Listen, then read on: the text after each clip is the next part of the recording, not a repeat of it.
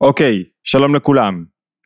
השאלה שלנו היום היא, האם אני משפיע או האם אני סתם שתלטן? מה ההבדל בין משפיען לבין אדם שמשתלט על אחרים? וזו שאלה מאוד חשובה ומאוד מעשית. אחד, בגלל שהרבה פעמים אנשים מתבלבלים. הם חושבים שהם משפיעים והם מנסים להשתלט לאנשים על אחרים, על החיים. שתיים, כל אדם יש בו תנועה של השפעה. תנועה של השפעה עוזרת לי לגלות נכון את הכוחות שלי. היא חלק ממימוש תכלית חיי.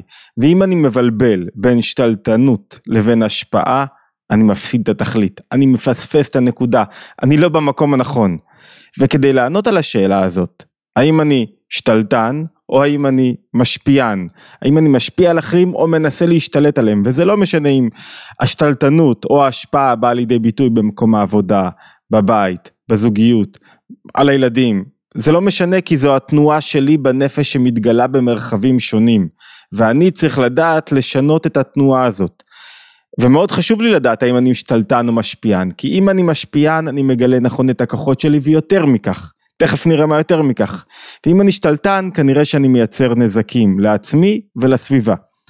אז בואו ננסה כדי לעשות את ההבחנה בין, כדי להבין האם אני משתלט או האם אני משפיע, ננסה רגע לייצר קו ברור בין אופן המחשבה של אדם שתלטן לבין אופן המחשבה של אדם משפיען.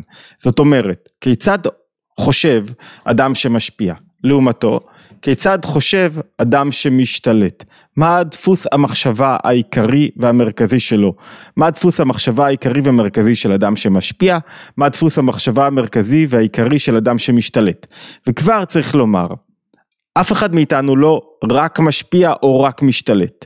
הרבה פעמים הדברים קצת מתערבבים לנו. אני רוצה להשפיע, אני בטעות משתלט, אני נסוג לאחור, אני משפיע יותר. הבהירות נועדה כדי להגדיל את מידת ההשפעה שלנו בחיים, להקטין את מידת השתלטנות שלנו, ולא רק באופן שבו אנחנו פועלים, אלא גם למנוע מאחרים להשתלט עלינו, ולגרום להם יותר לקבל מהם, להשפיע, שישפיעו עלינו בדרכים נכונות.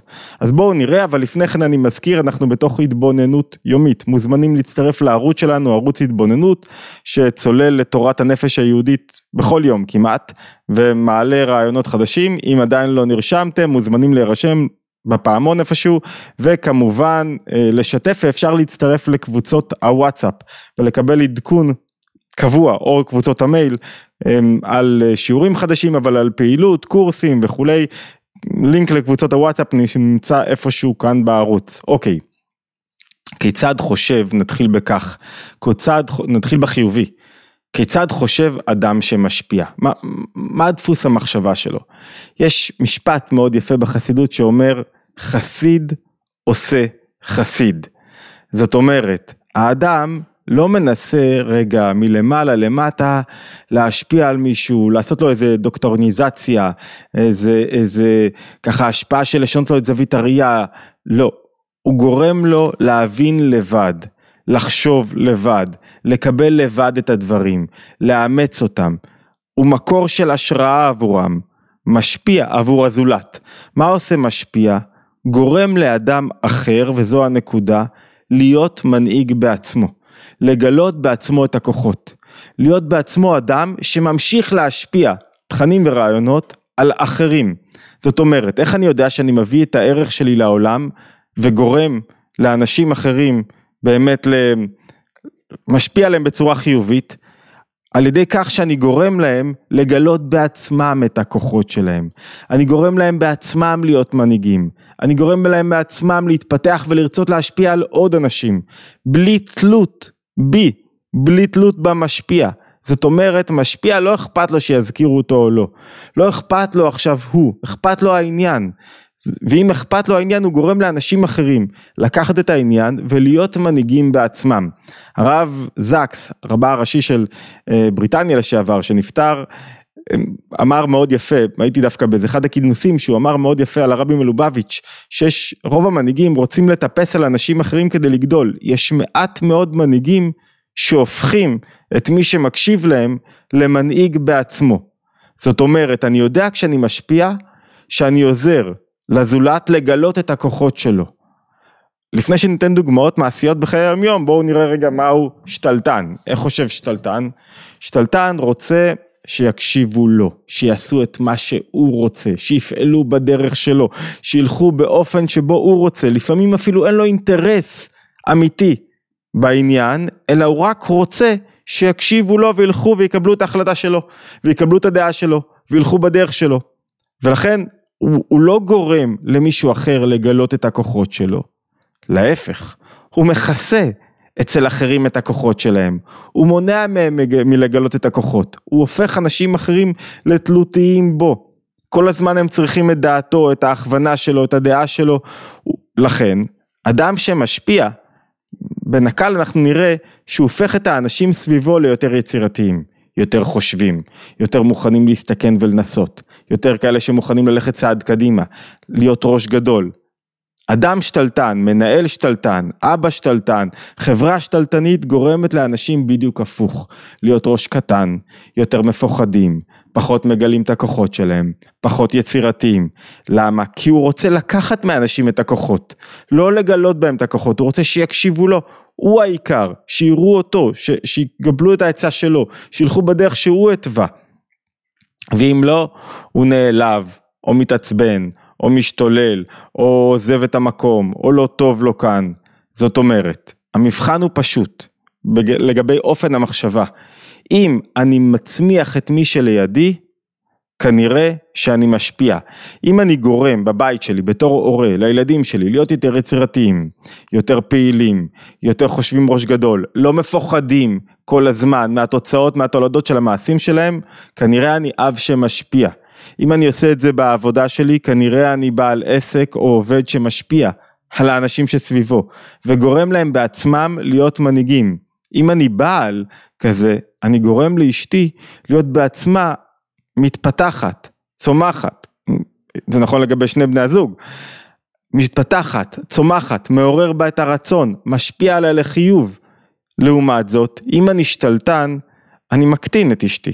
אני גורם לה לא להתפתח. לא לרצות, לא להאמין בעצמה, אני מנצל את החולשות שלה, אני עושה את זה גם לילדים שלי, רואים מקילומטר, ילדים מפוחדים, שככה אתה רואה שבבית מקטינים אותם, אתה רואה שהם נעים בחוסר ביטחון, אתה רואה שהם כל דבר, למה? כי כל הזמן מקטינים אותם בבית, כל הזמן משתלטים עליהם, לא נותנים להם לבחור, לא נותנים להם לצמוח, אותו דבר לגבי מקום העבודה, רואים מקום עבודה שהפחד שורר בו, רואים מקום עבודה שבעצם כל העובדים מנסים לקסתח, הם לא באמת יצירתיים, הם לא באמת מזדהים עם העניין המרכזי, עם הערך המרכזי של מקום העבודה, ולכן הם כל הזמן מבועלים שמישהו שבא על העסק יראה אותם, הם נתונים להשתלטות נפשית. המטרה שלנו לעבור מדפוס של השפעה, לדפוס של שתלטנות לדפוס של השפעה. כי בשני המקרים אני חושב שיש לי משהו להביא לעולם. בשני המקרים יש אותה תנועה של הנפש, אלא שפה זה קליפה, ופה זה קדושה, זה אמת, זה נכון. הנזקים שלי בתור שתלטן הם שאני בעצמי לא באמת מתפתח, כי אם אני לא מרומם את הסביבה שלי, גם אני בסוף לא מתפתח. הנזקים של הסביבה שהיא בעצמה לא מתפתחת. זאת אומרת, אני יכול לדעת אם אני נמצא ליד אדם שתלטן, אם הוא רוצה שאני אעשה בדיוק מה שהוא רוצה. אם כשאני איתו, הוא לא גורם לי אחרי זה בעקבות המפגש, או לאחר המפגש, הוא לא גורם לי להרגיש שאני יכול לבד, שאני יכול לצמוח לבד, שאני רוצה לעשות. כשאני ליד אדם משפיען, שמשפיע באמת, וכל אדם צריך להיות משפיע. תזכרו את זה, זה לא איזה אדם מסוים. כל אדם צריך להיות משפיע, להיות בתנועה הזאת. כשאני ליד אדם שמשפיע באמת, אני מרגיש אחרי המפגש איתו, שאני יכול, שאני אצליח, שאני אתרומם, שאני יכול לעשות את זה בעצמי, שגם אם לא הלכתי בדרך שלו, זה בסדר גמור, עדיין קיבלתי ממנו משהו. אני לפעמים מקשיב לאנשים, לא מסכים איתם משום דבר, אבל הם עוררו בי מחשבה, ודרכי הבנה חדשות, ויצירתיות, כי הם לא סגרו עליי, לא, ככה צריך לעשות, הם עוררו שאלות, הזווית שלהם הייתה אופן מסוים שבו הם ענו על השאלות, לי יש זווית אחרת, אבל הם עזרו בי, הציתו בי את הנקודה, את המחשבה, ולכן עבורי הם משפיעים טובים יותר מאשר מישהו שרוצה שאני אלך בדיוק בדרך שלו, כך בדיוק צריך ללכת בדרך. ההבדל בין השפעה לבין השתלטנות היא בדיוק ההבדל בין אדם שמרומם את הסביבה שלו, את המשפחה שלו, את הזוגיות שלו, את העבודה שלו, לבין אדם שמקטין את המשפחה שלו. בדרך כלל זה אותו אדם, שהוא רק צריך לעשות סוויץ'. זאת אומרת, יש בנו את שתי התנועות, הן לפעמים מתערבבות, המטרה היא ליצור הפרדה ברורה ביניהם, ולחזק את נקודת ההשפעה, שאני גורם לאנשים לקבל ממני השראה. השפעה תלויה היא חלק מתודעת שפע כל כך חשובה, שאני גורם לאנשים בעצם לחשוב שהם יכולים, שהם מאמינים, שלהם יש משהו להשפיע. השתלטנות בעומק שלה, אני לא באמת מאמין במה שאני עושה, כי אם הייתי מאמין הייתי משחרר, הייתי שם את הרעיון ולא את השליטה שלי, הייתי שם את העניין ולא את השליטה שלי, כי אני יודע שהאמת שלי, שהעניין, שמה שהצעתי הוא נכון, הוא טוב, ואם לא, על אחת כמה וכמה, אני בעצמי אקבל עכשיו וילמד ויתפתח. אני מזכיר לכולם, התבוננות יומית, מוזמנים להירשם לערוץ, חשוב לנו מאוד, כמובן גם לשתף ולייקים ותגובות ושאלות, תמיד עוזרים לנו לפתח את ההתבוננות היומית, ולמצוא באמצעות השאלות שלכם, אנחנו מצליחים למזג בין הרעיונות הגדולים העמוקים של תורת הנפש היהודית, לבין העולם המעשי, הבעיות, האתגרים, הקשיים, המאמורות, הצרכים, הרצונות של כל אחד מאיתנו שאנחנו רוצים לממש בחיי היומיום ולהפוך את עצמנו לאנשים שחיים יותר, מתפתחים יותר, לומדים יותר. אז תודה לכולם, לכל מי שמאזין, להשתמע בהתבוננות היומית הבאה.